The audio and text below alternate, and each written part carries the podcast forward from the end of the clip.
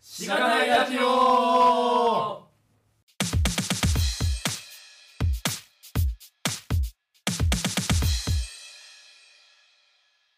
はい。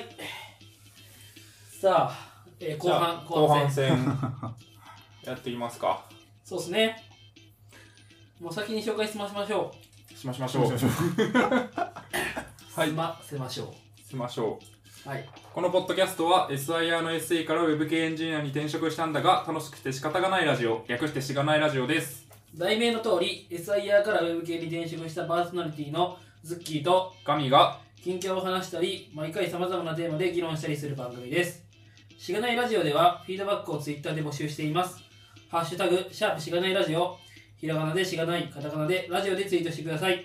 感想話してほしい話題改善してほしいことなどつぶやいてもらえると今後のポッドキャストをより良いものにしていけるのでぜひたくさんのフィードバックをお待ちしていますお待ちしてますということでみっつんさんゲストに来てますはい。はい、2回連続でですすいません。はーいい。みっつんさんはツイッターとかやるんですかやってるけど、特定しちゃダメだ よ。まあ、ちょっとね、ハッシュタグしがないラジオでね。一回つぶやいたことはありうますよね、ん。何回かつぶやいてくれてるはずだよ ね。 1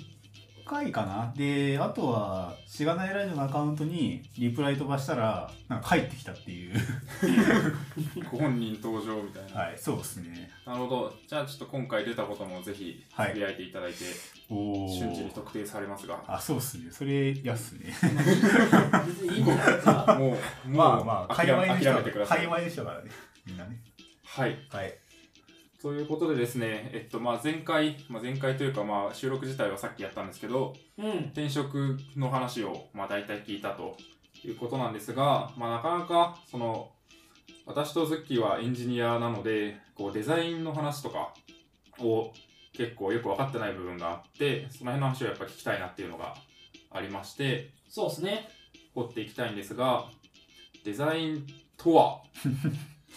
何なんでしょうまずデザイン、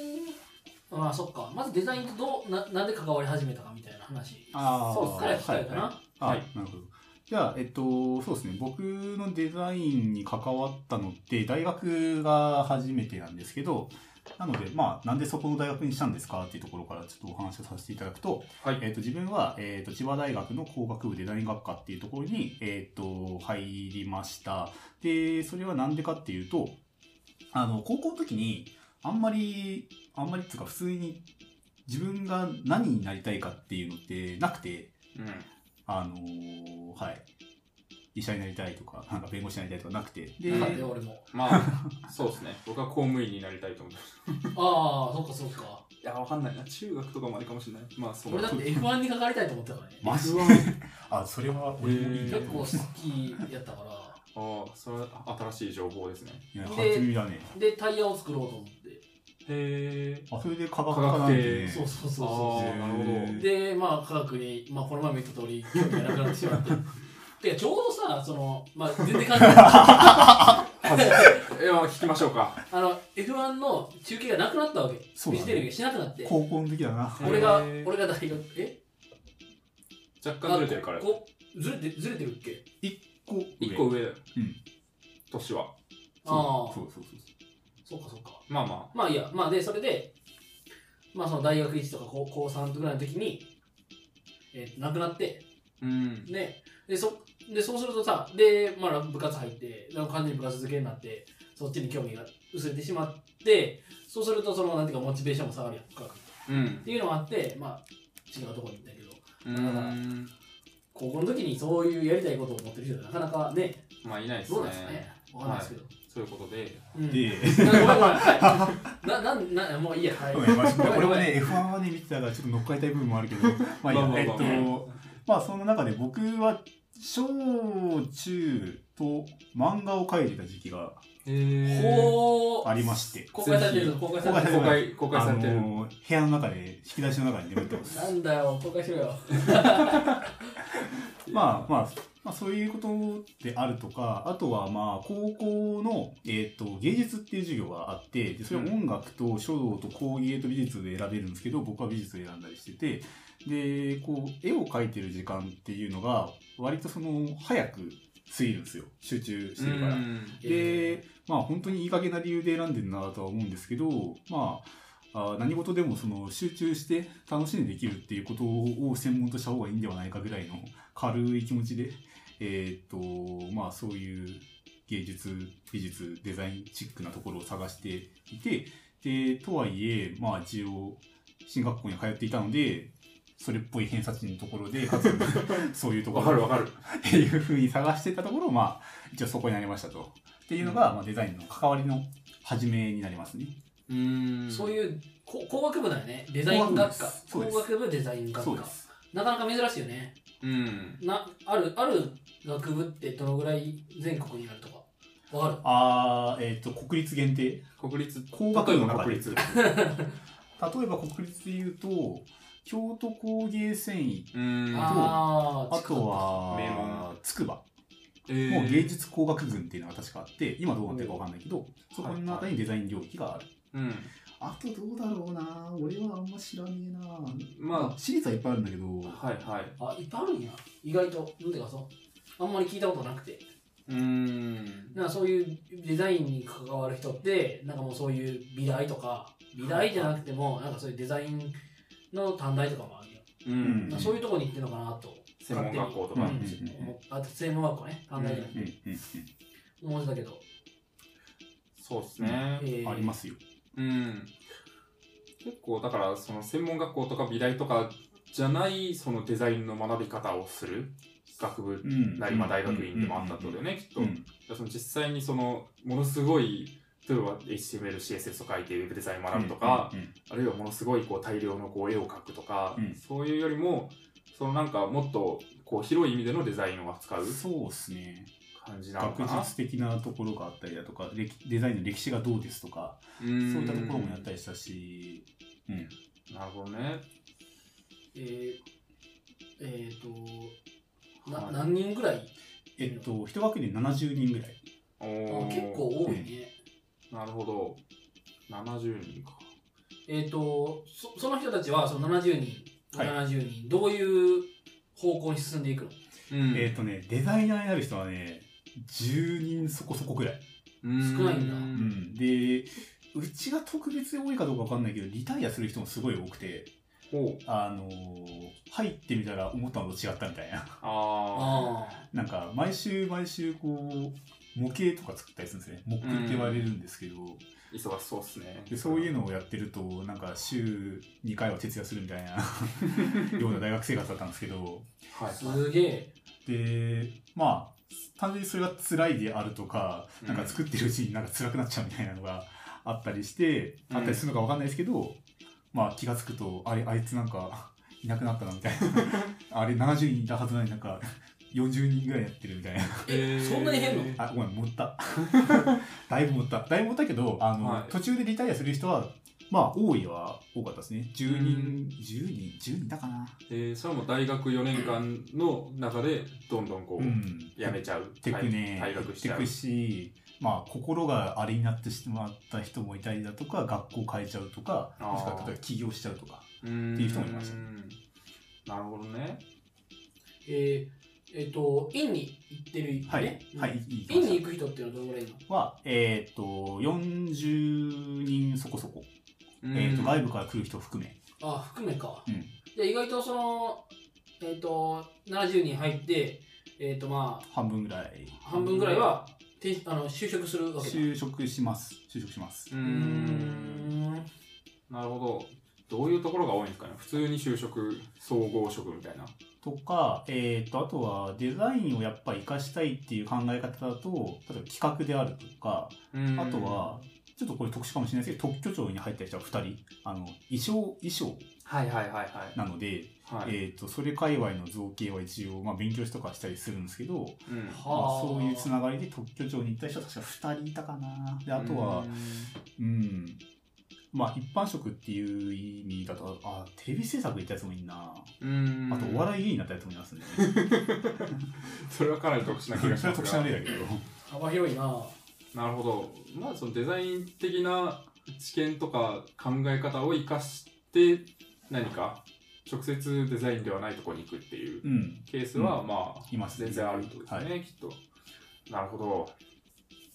えー、そう思うと、やはり、デザインと は何なのかってい確かうのが、にデザインとやっはぱ難しくないですかそう、いやなんか、さっきの話もあるけうど、んただ絵を描くだけじゃないじゃないですそうなんかで。すよね。世間的なイメージだと、あんまりその、アートとデザインの違いとかも、うんこう曖昧な人はすごいうん。いるし、ただ絵を描いてるとか、なんかイラストレーターを使ってるとかっていう事実だけ見ると同じに見えるけど、実際やってることは全然違うような、こう、ことをよく聞く。ううんんただ、何かと言われると説明はうまくできない。そうだね。しかも、ゲームデザインみたいな言葉もあるよ。ゲームデザインっていうとさ、えっと、ゲームのそのグラフィックのデザインじゃなくて、うん。えっと、なんていうかその、パラメータ難易ー度がとどうかでとさか、。そうそうそう。そういう話とかもうあんって、で、それもデザインなわけよね。そうですうねん。なんか、うん。難しい言葉うん。だなっていうのは、まああるよね。そうですね。何なんです かそうデザイン学科の人を教えてくだ さい。何なんですまあよく聞かれるとは思うんですけど。うんいやそんなのね答えられませんよっていうのは、まあ、正直なところなんだけ どまあデザインそのものが設計って意味だからね、まあ、難しいとは思うんですけど、設計、訳語的には設計。そうですねでさっき出たデザインとアートの違いなんすかみたいなうん。それもいろんなこう宗教があって あの諸説ある。諸説あるんですよはい。でまあ僕が思うのはえっ、とこれもちょっとね 宗派が違うんで人は怒るかもしれないですけどアートは自己満足で、うんえー、とデザインはまあ他己満足うんでアートが訴えかけるものはエモーショナルなものに訴えかけて、まあ、うんデザインはまあロジカルなうん観点で、えーっとなんだろうな考え考えるっていうとあれだけど攻め,、うんうんうん攻め方をするっていうような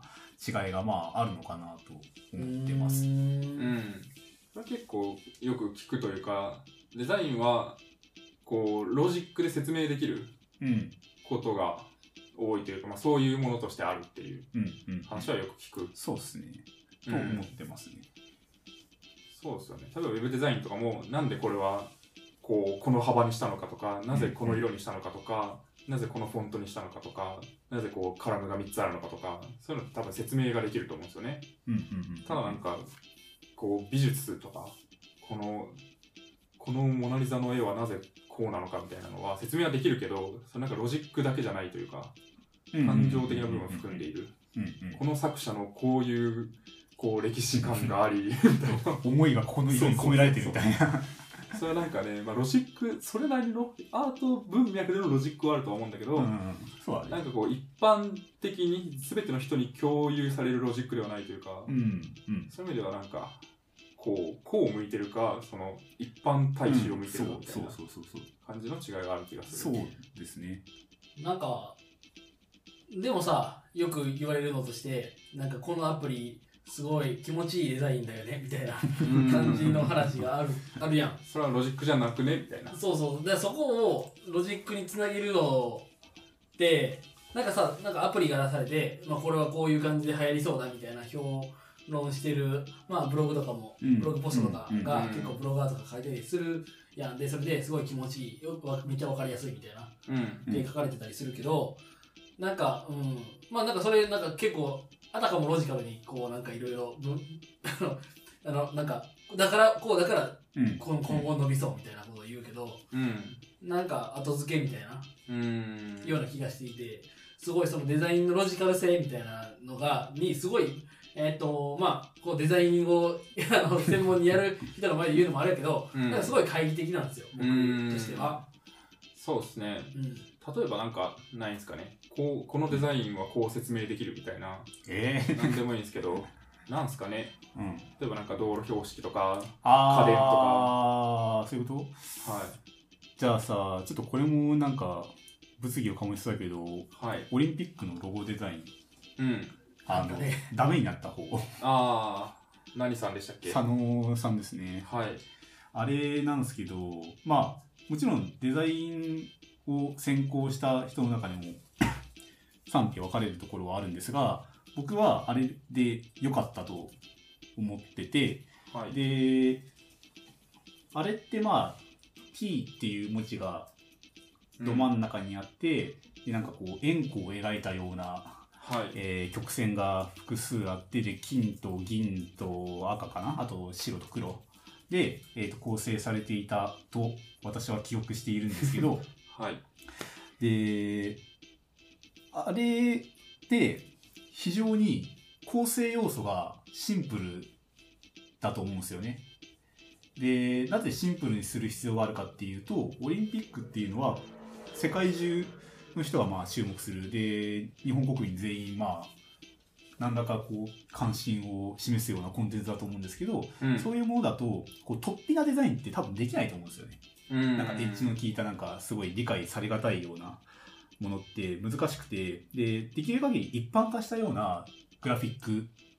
である必要が僕はあると思っていてうんでそうなってくると,、えっと要素が少なか少なくかつ一般的な要素をで構成するとある程度似たようなやつって当然出てくる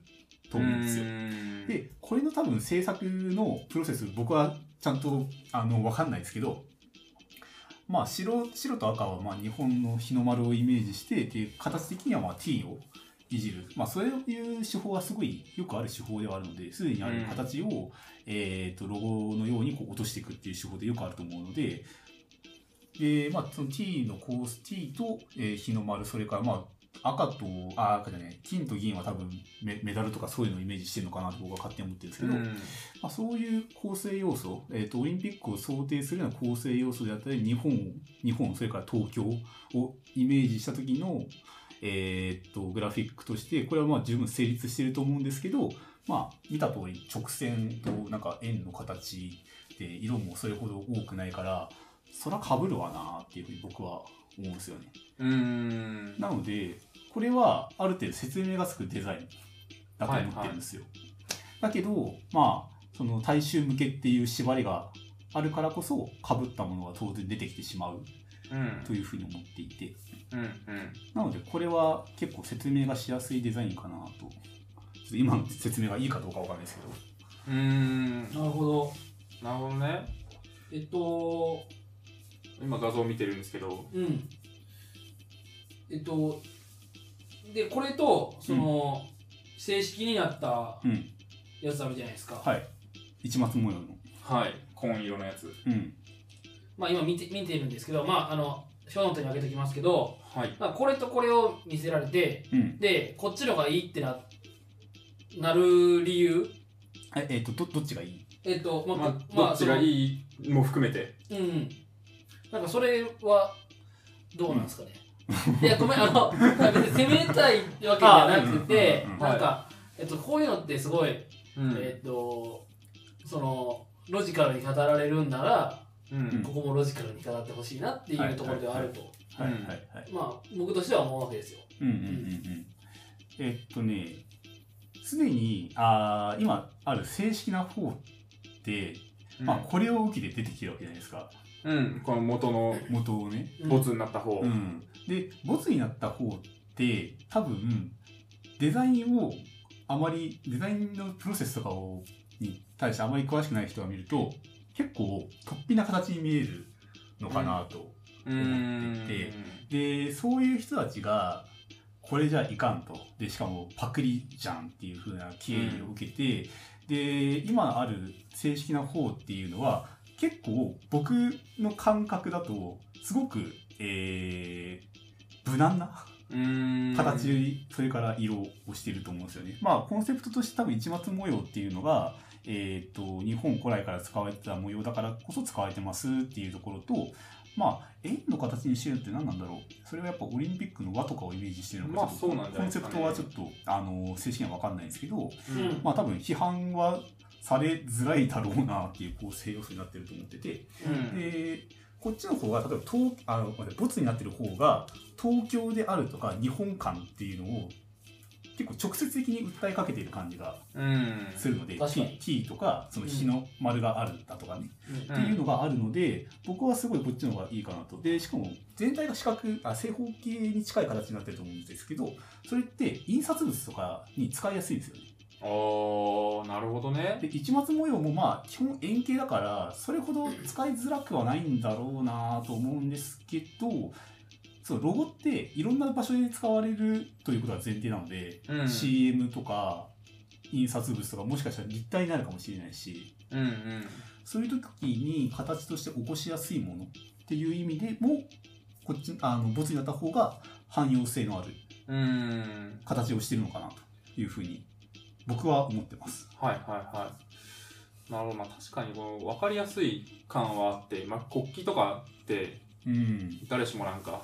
こう見たことある日本の国旗見たことあるっていうので日本感を味わいやすいとかうん、あるしあとその印刷した時に使いやすいとかっていうのもやっ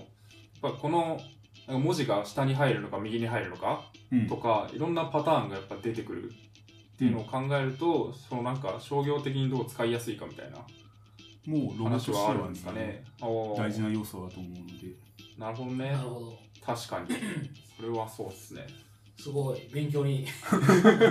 なんかこういう、その、えっ、と、デザインって、あの、まあ、見た目に関わることと、まあ、思われがちっていうか、まあ、もう僕も、まあ、ある種そう、そうだと思ってるんですけど、うんまあ、そうなんで、えっと、誰でも、まあ、こう、なんか一言二言申せるやん。うん僕も申せてしまうなーのが、まあ、うん、まあ、いいとこでもあり、悪いところでもあると思ってるんやけど、うんまあなんかその誰でも物申してしまうまああのがまあなんかいろいろこう炎上したりするうん、そうでのすにねつながってるのかなそうっでてすねちょっと思ったりするっていうのはあるあるかな、うんまあなんかデザインっていう話でするとなんかね教育とかも誰でも物申せるみたいなうん話とかああったりするやんうん、うん、うん、まあその中にデザインも入るのかなみたいなっそうですてね。いうイメージがあってだからちょっとこうん怖い、怖いんですよ僕としてはそのデザインっていうのは確かにねそのオリンピックのロゴ問題は炎上したけどでもなんかオリンピックサイトの実装問題とか絶対炎上しないじゃないですかうんああ、多分。こ多こ分ねのソースコードはここのサイトをパコピペしてるんじゃないかみたいな 絶対炎上しないと思うんですよねまあなんそこはなかんか不公平感があるなっていうかそう多分いろいろそのほんまに理解してる人うんやったらいろいろそういうロジックがあって、うえっとんこういうふうにいいからこうこうみたいな感じになるけどなんていうか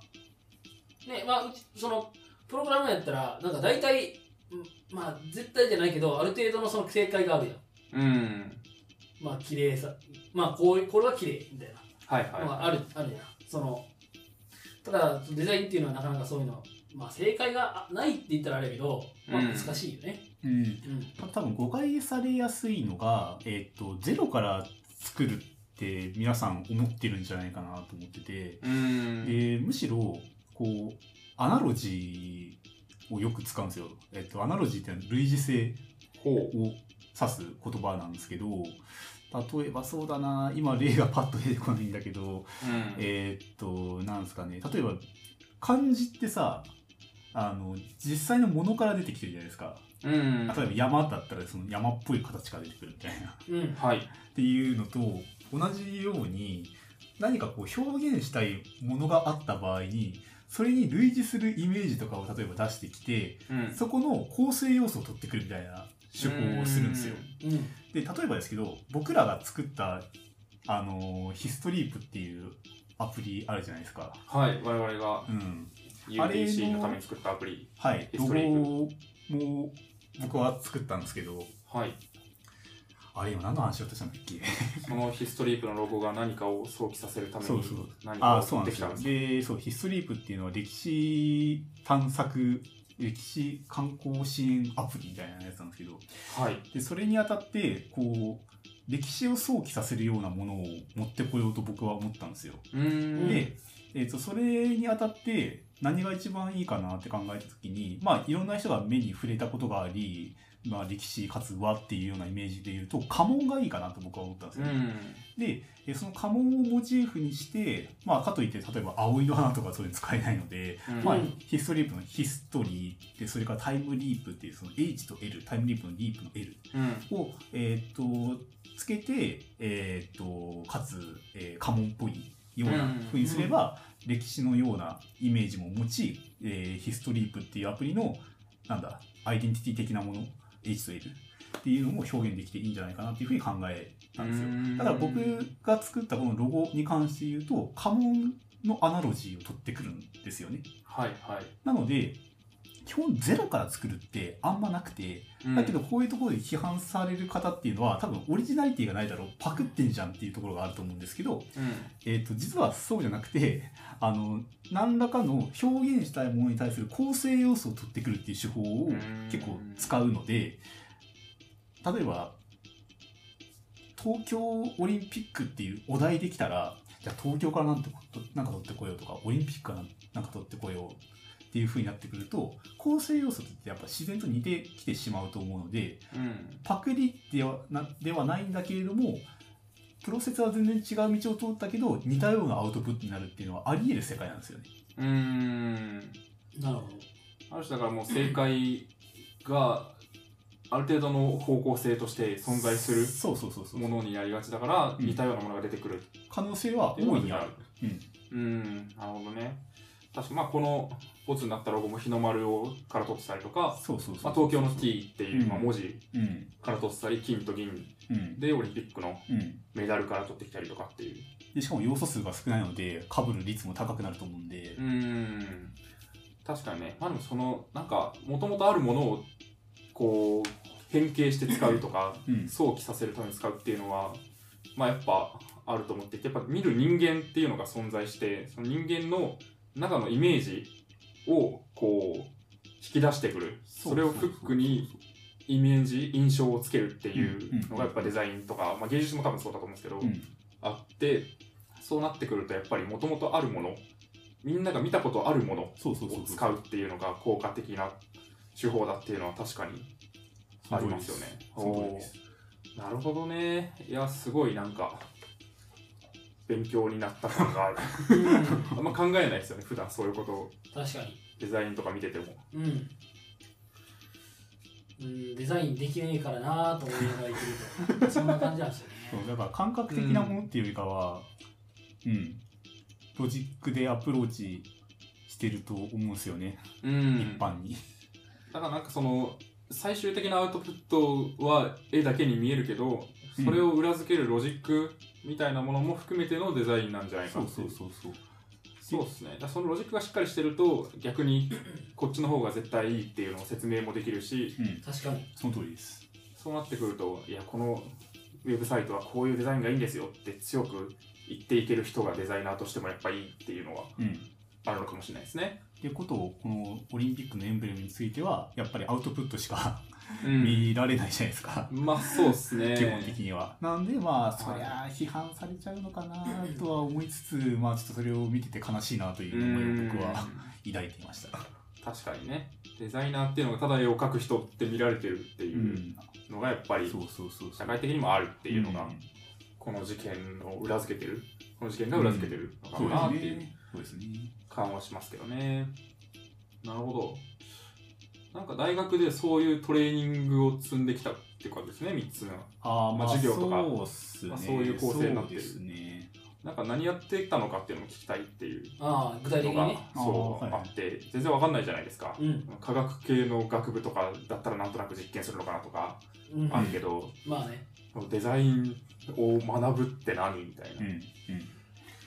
えっとですね学部の時はえっとププロダクトうんえっとプロダクトと言っているのは、えっとアプリとかではなく本当に机とか椅子とかそういった、えー家具家電的なプロダクトを指してるんですけどはいで1年生の時にやった課題は、えっとキッチンツールあるブランド架空のブランドを自分で設定してその統一感を持たせた、えーキッチンツールを3つ作れっへえていうお題はいではい1個は少なくともギミックがあるもの例えばペッパーミルみたいにうん何かをこうひねることで、えーっとなんか歯が動いてあー歯にこう胡椒の玉が引っかかってこう出てくるみたいな、はいはいそういはういギミックを伴ったものであとはなんだったかな電気で動かすものとかだったかなであとはなんか特にか設定のないフリーなもの、うんえー、とそこだと,、えー、と多分統一感のあるものをどうやって制作しますかみたいな、うんどっかで違うものなんだけども共通感を持たせるようなうんものを作りなさいっていうようなでそこではもう本当にみんなロジックとか考えずにバーって作る人が基本は多いので入学当初はうん全然プレゼントとかやってもなんでそうやってやるのみたいなことを聞かれた時に答えられませんみたいなのが多いんだけどまあそれを作って毎週毎週プレゼンしていくうちにこれを説明するためのこう説明力ロジックみたいなのがうんだんだん構築されていくとで1年目はそれが終わると4つコースがあって、えっと車のデザインをするトランスポーテーションデザインとプロダクトデザイン工業デザインっていうのがあるであとは、えっと環境デザインって呼ばれるスペースえースペースデザイン、えーそれから、えーコミュニケーションデザインでコミュニケーションデザインは広告とか、うんえーちょいとした HTML とかうんを書いたりするような、まあ、授業があってで僕は環境と,、えー、と工業なのでプロダクトとスペースうをんやってました、で特に好きだったのがスペースの方で例えばなんか博物館のスペースデザインとか模型作ったりだとかあとは何やってたかなえっ、と博物館だああと家ですねあのー住居のデザインとその模型の制作とかテレビセットのデザインとかいろいろやってましたね、なるほどそれなんか食器とかうん家具とか、まあ、電化製品とかってどのぐらい作るんですかあの、まあ、形っすね。あのうん、あくまで、もちろんその、電気的なところはできないので、ん形をどうするかっていうところと、あと、家具で言うと、一個マジで実、実装というか、本当に動くやつを作ったんですけど、へえちょっと、今出していいですかはいまあちょっとラジオなんで見えないですけど、うん。 まあ、ちょっまとあ、URL があればうん、後で書ノートに貼ろうとそう思いでますすねが。えっとね、そう形作るってこれあのごめんなさい僕の Facebook のあのトップ画的な感じのなんだいあるんですけど、椅子を作りましてねこれ椅子なんですよ、うんで木琴かのよそううなそれねすげえ言われた木琴かのような木の板がいくつかはい 並んでいて椅子の画像を今見ていますそうですね、これラジオ向きじゃないですねはいまあ説明してください、はい えっとねこれはあのーまあ今言われたように木琴のような形をしているんですけどでその座面に、えっと、座面の前方に重りがあってえっとこの斜めになっているっていうのはデフォルトの形なんですねうん常に座面が傾いているっていうものなんですよはいでえー、と座ると,、えーとまあ、人の荷重でまあ、まっすぐになって、えー、と他のところはまあ斜めになってるとうんいうようなもので,、でなんでそういうふうにしたのかっていうとこれカップル向けの椅子ベンチなんですけど、えー、とカップルって多分密着して座るじゃないですかまあそうですね多くのカップルは多くのカップルは真ん中で密着して座ると外側に壁ができるわけですようん斜めにあで2人だけの空間みたいなのを演出するみたいなうんで逆に離れて座ると壁ができるんですよねはいあはあで多分その壁って邪魔じゃないですかカップル的に、自然とこう寄り添うようないおお行動を促すっていうような意図で作ったうん椅子です、なるほどねこうこういうのを作ったりしてました最初はその座面が立ってるけど座るとそれがこうパターンとなるそかうそらうそうそうそうでもいいっすねそのデザインによって人間の行動が自然とそちらにそう向く操作されているっていうっていう意図で作ったもうのんです、へえ実際にこれはじゃあどっかに置いてあるのえっ、と今僕の部屋の、はい、洗濯物置きになってますカップルは座ってカなッいプんでルはすね座ってないですねカップルが座ったことはある ありますおおあのこれはちょっと悪い方で有名になっちゃったんですけど東京デザイナーズウィーク今東京デザインウィークっていうああなんあかのちょっとあのジャングルジムはがい燃えちゃったやつ燃えちゃったやつ でちょっと有名になってしまったんですが、えっと、それの、えー2011年に出した、えっと、作品で、えっとまあ、普通に来場者にも座ってもらえるような場所なんで、ええっとー実際に使ってもらいました。うんうん実際でも結構椅子を作るって大変じゃないですか。大変ですよ。なんか、こう、ネジを回したり、部品を探してきたりとか。これは、するわけですかあのー基本、もう溶接ですね。おー鉄パイプ買ってきて、切削、もう切る作業をして、で、それぞれ、こう、アーク溶接って言って、こう、あの ーアーク溶接とパいイうプ言と葉がこのポッケに出ると。まあ、パイプとね、その鉄柱をこう、はめ込ん、はめ込むっていうのは、やっぱくっつけて、そのうん。間あるじゃないですか。うんそこにね、溶導かす線を溶かしながら、こう、やるんですよ。溶はかいしはいはい。。で、そううすると、熱したやつが冷めるとくっつくんで、うん。っていうような溶接作業とかをやったりしてましたすよ。ごい。なるほど。いや、すごいっすよね。すごいな。あ、アークじゃないか、アルゴン溶接か。うん違うな、これもね。まあ、なんか、わかんないんで大丈夫。あ、哲学の話、こんな感じ。 いやいやいや、溶接は特に興味はないですけど、あはいデザインで何やってるか少し興味があって。えー、こういうのを作りましたと。作ってましたうんよ。これはいつ作ったのこれは3年生ですね。学部3年生。生。なるほど。いや、でも、面白いっすね。すごいな。ラジオでどれだけ伝わるかっていうね。うん。まあちょっと、 これでもこれ Facebook やね。これ画像は Facebook ですね見れない画像はあ、画像は、インターネッじトゃあで見れないえっと、小ノート用にお渡ししま しょうか。まあなんか頑張れば難しいこと言うね。か。まあまあ、あの、Twitter でつぶやくよ。確あかあ、はい。うん今日やったのはこんな感じのやつですね。みたいなあに。そうっすね。はいそれは全然いじゃあ、けおま渡す、しいたしまうすー。ん、なるほど。いやーでも面白いですそのなんか考えて何かを作ってプレゼンをしてフィードバックを受けてそうそうそでう。またこうもう一回作り直すみたいなのをこうぐるぐるぐぐるるぐぐるるぐる。うん。回していくっていうそうですねプ。ロセスうん。で基本的には進んでいくってことですそかのね。通りです。うんなんかめっちゃ実践的なうんことをしていて、まあ、実践的やと思うねんけど、うんえー、と未経験じゃねえじゃんって思うねんけどまあ、まあウェブウェブはね、そうです未よね経験ですからね。ああ椅子を作る会社だったらまあまあ、経作った験あるみたいことな。あるなるかもしれないですけど、うんウェブとかになるとやっぱりこう実際の仕事で言うとやっぱ HTML、CSS 書きますってなると未経験ってことうんかねそうですね。だからその考え方みたいなところはうんもうがっつりやってるじゃんっていううんそうななんか、感はありますよね、うん、確かにえー、大学院に行ったのはなんでなんですかちょっと、もうちょっと、モラトリアムしたいな。意外とクズなこう理由でしたけど えー、大学院だとやっぱ学部とはやること変わってくるんですかね、まあ、もちろん研究室に入ってと あかあ、なそうるでとす思うんねです。けどえっと、僕は、あの、 研究室、あの、研究室分かれるときに、第5希望まで出せるんですけど、全部落ちたんです よね。で、すごく人気のない先生のところに行きまして、ほで、ただ、うん、そこで、こうやったのはコミュニティデザイン。ううん地域づくり、街づくりみたいな。で、それを、まあ、サービスデザインの手法で、まあ、地域課題を解決しましょうみたいなとうんころでやってましたと。で、研究の内容としては、えっ、と、田舎地域の、まあ、過疎化の進んだ高齢化率の非常に高い地域の高齢者のを、まあ、どうやって健康促進していきますか、健康寿命を延伸するような生活を、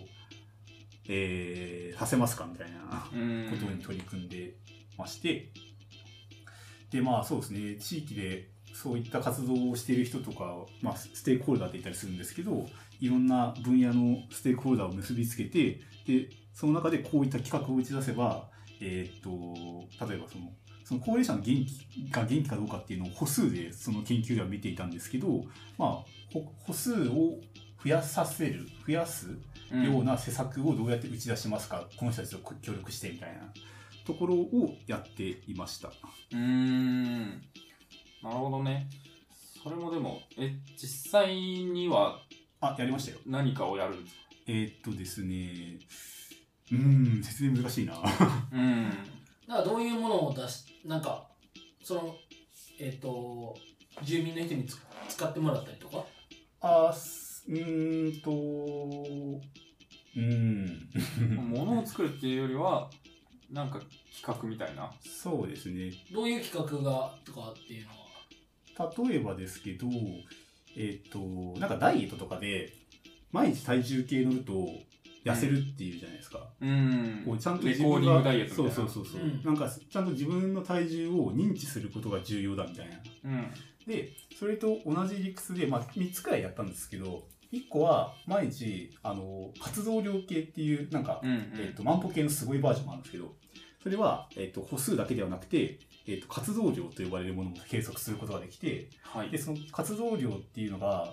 えっと0メッツから3メッツ3メッツから88からもっと上っていう、まあ、メッツっていう単位があるんですけど、うん3メッツから8メッツに分類される中強度活動と呼ばれる時間っていうのが、えー、と健康促進には重要ですとうん歩数も重要だけど、そのけ中強度活動を行った時間っていうのが、えー、と健康に寄与するっていうような研究がすでにあって、うんまあ、そういったのも計測できるツールがあるんですね。で、え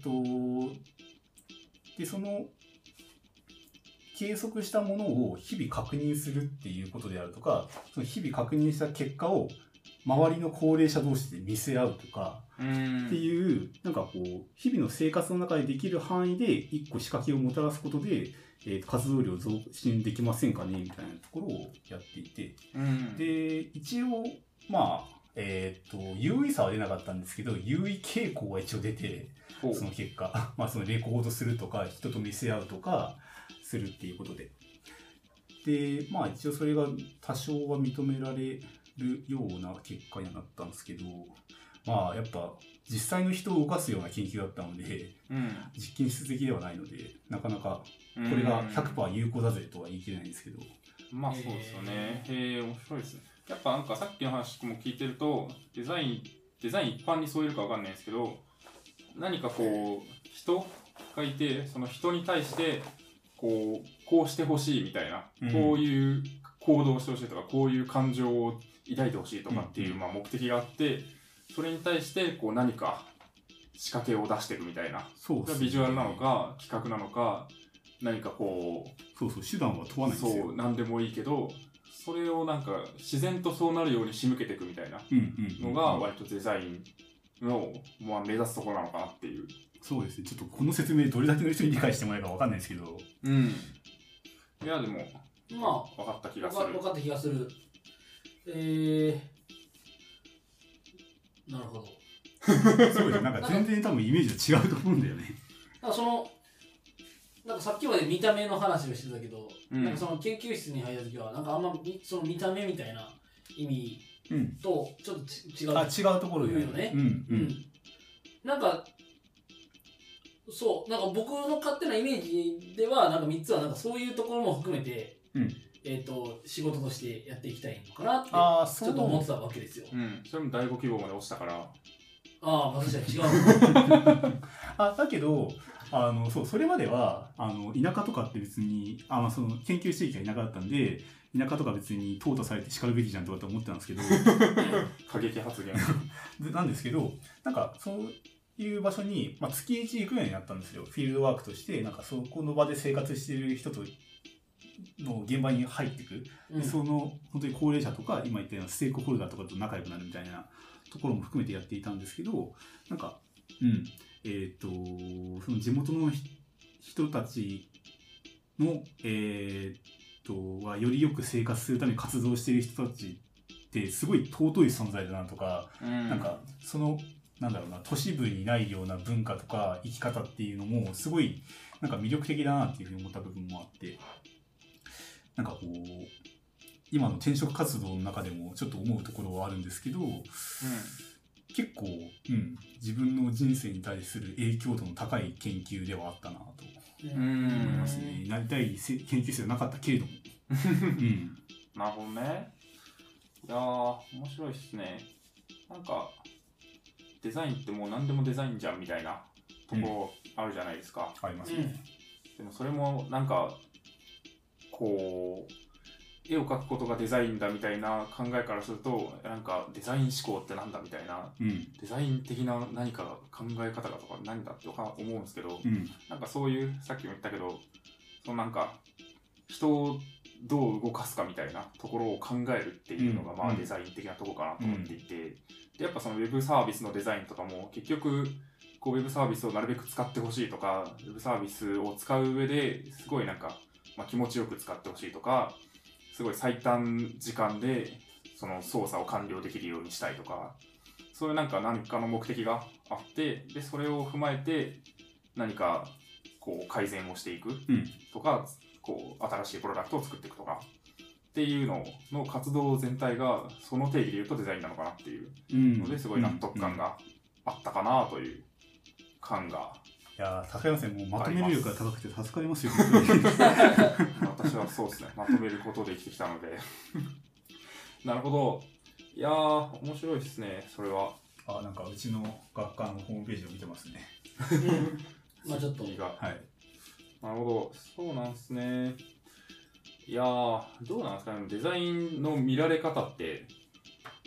世間、世間が見るデザインと、いつんが思うデザインってやっぱ違うじゃないですか。はい違うこともあるじゃないですか。はいそういうのってなんか感じたり、うーんしないですかまあやっぱり一般に思われるのって見た目じゃないですか多分スタイリングとかアピアランスと呼ばれるようなところ、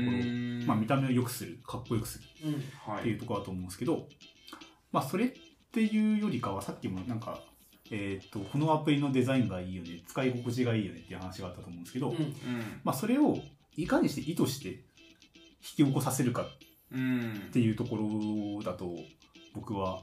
思ってるんで、はい。まあ、そのための一個の手法でしかないですよねその見た目がいいっていうのはうん。見た目がいいホームページってなんかガチっぽいじゃないですかうんで見た目が良くないホームページってなんかうーんまあなんつうの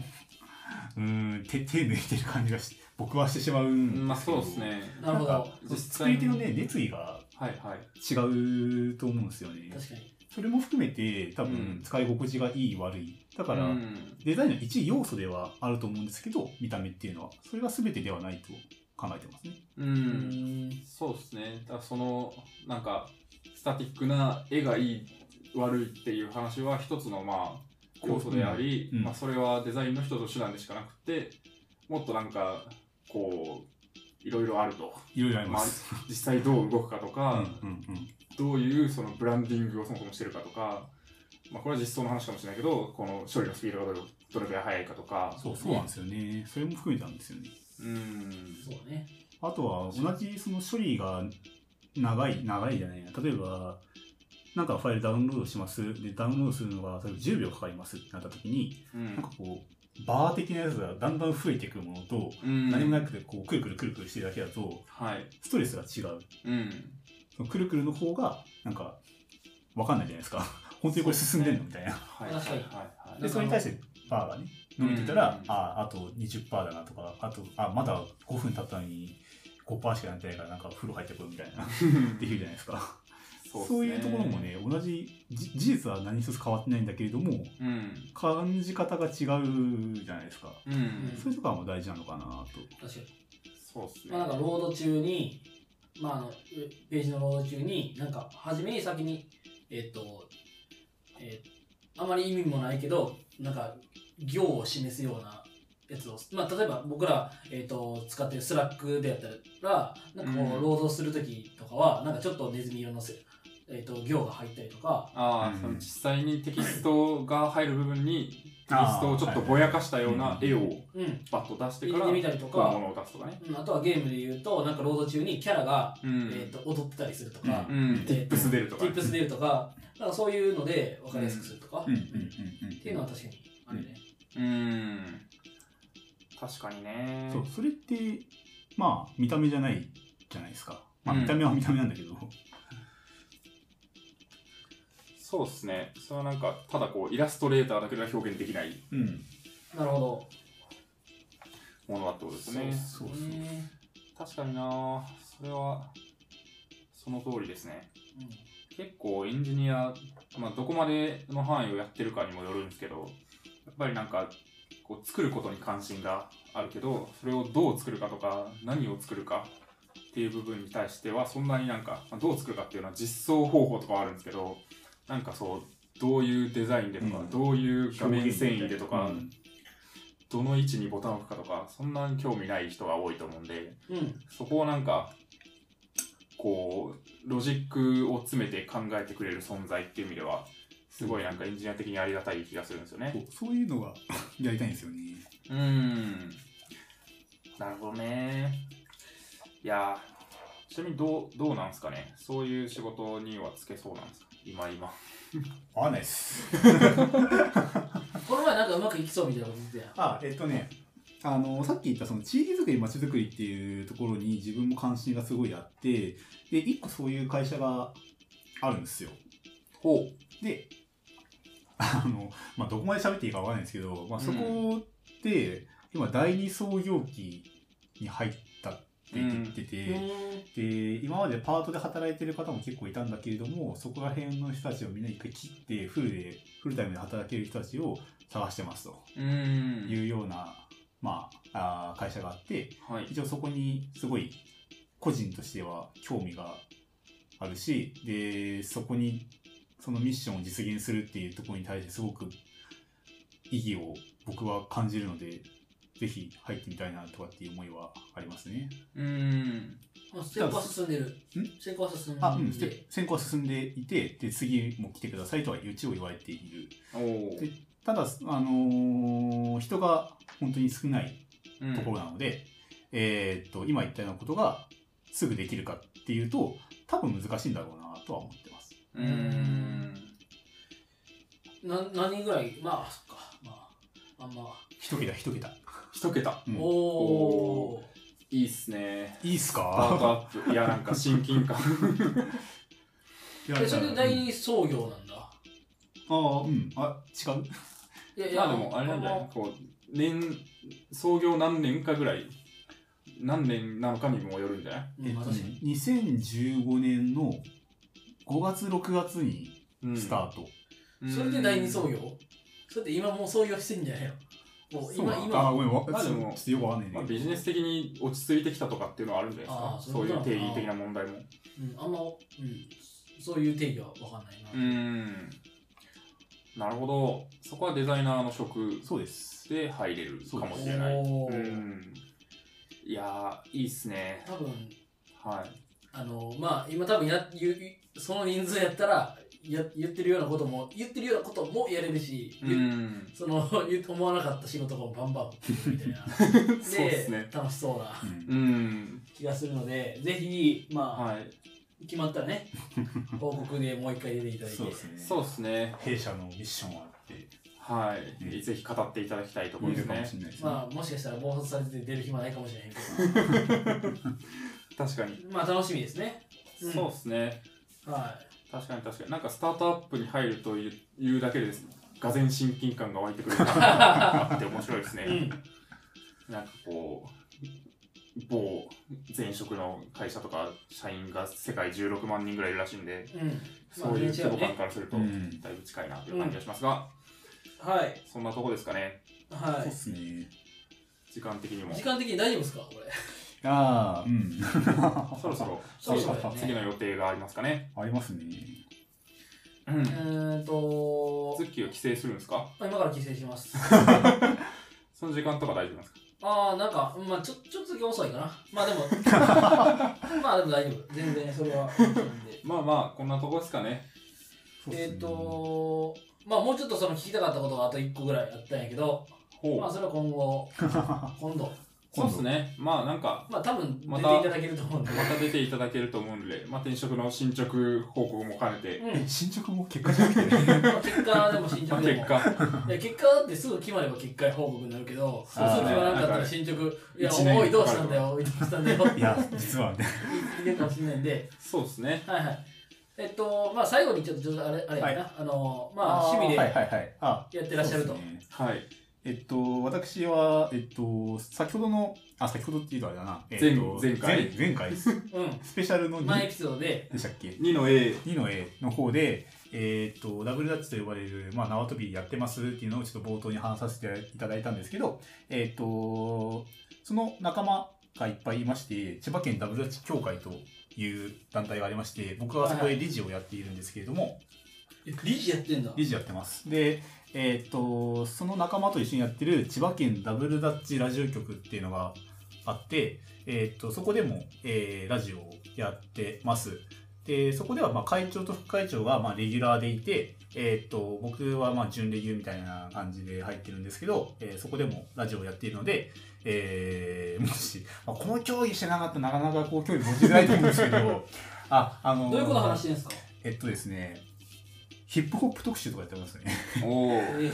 えあとはこういうストリートカルチャーとかってやっぱりあのこ怖く見られがちじゃないですかなんかうん駅でダンスやってるとかラップやってるっていうのは怖そうじゃないですかー、うんでもそういうのをこう地位を向上させるためには徳を積んでいくしかないみたいなところからちょっと 俺らゴミ俺らゴミ拾いやろうぜみたいなおーえー練習した場所の近くにあるゴミは全部拾おうぜみたいなうんはいとかはまあ、あとはもうその競技に特化した話とか千葉県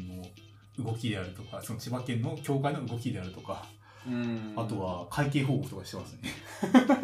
だいぶそう会計報告をラジオでやるんですよ。あダブルダッチ協会の僕ははい。会計報告をラジオでやる。ラジオではい公開する、公開します。なるほど、はいすごいなかなか面白いですねこのラジオをこのラジオをちゃんとフォームある投稿フォームあ、そうです。それはあの僕が作作ろうって言いました。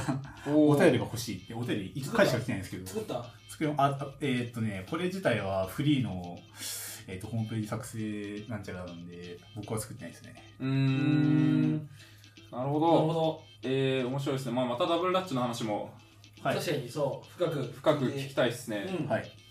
ぜひ、機会は。はいじゃあぜひ千葉県ダブルダッチラジオ局のラジオもはい。聞いていいただければとてはい。思いま三す、つが出るときに逆にしがないラジオそうですを、ね。えっ、と宣伝していただいてまあ多分 ね、ウ今ィンウ週、ィンウィンウィン多分ねはい今週あの、あるんですよ、収録が。確か。おお、うん、あるんで、いいっすね、はいぜひ出てきましたんで聞いてくださいみたいなそうっすね。まあ、リスナー層がどれぐらい被ってるかわかんないですけいどやいやいいやるんですよ。あの、最新回のゲストがですね、SE なんですよ。えなので、テック系に興味のある、ー、はい、えーリスナーもいるので、おいいですね、 ぜひじゃあ流れるかもしれないです。ぜひははいい宣伝していただければと思いまほら、もうすパーソナリティ興味ねえじゃん、も う。哲学じゃん、この回。いやいやいやいや興味は心身ですよマジでいやその SE の人がこれを聞いてやめないかっていうのがすごい心配だった りあまあ、そういうの転職して SE なんですよね。あそうなんですもねともと銀行マンで。お銀お行マンなるほ確どか、証券会社だったかな。うーん確なかるほどそれはついさ一番最新回一番最新回。ほんまでも10 13回とかではい結構なんか似たような時期に始まったのかあの、スタートは古いですね。2年ぐらい前。うん更新頻度がそう、更新頻度はあれなだけで、なあそうなんだ週1ではないですよね。うんうんうんわかりましたははいい、はいそんなとこですかねはいじゃあまた次回も次回もっていうか今後もぜひ今後も出ていただけると出ていただいはい、もうちょっはと話術を磨い てから、ね、て、いやいやいやいやいやすごいデザインの話とかなかなか我々ではできないのでそう楽しですねい回になったんじゃないかなと思います、はいお粗末様でした。はいはい、じゃあ最後いきますかそうですね。しがないラジオでは、フィードバックをツイッターで募集しています。ハッシュタグ、シャープしがないラジオ、ひらがなでしがない、カタカナでラジオでツイートしてください。感想、話してほしい話題、改善してほしいことなどつぶやいてもらえると、今後のポッドキャストをより良いものにしていけるので、ぜひたくさんのフィードバックをお待ちしています。はい、お待ちしてます。はいじゃあ、特集2回、えっ、と、S- SP2 の B、ありがとうございました。ありがとうございました。ありがとうございました。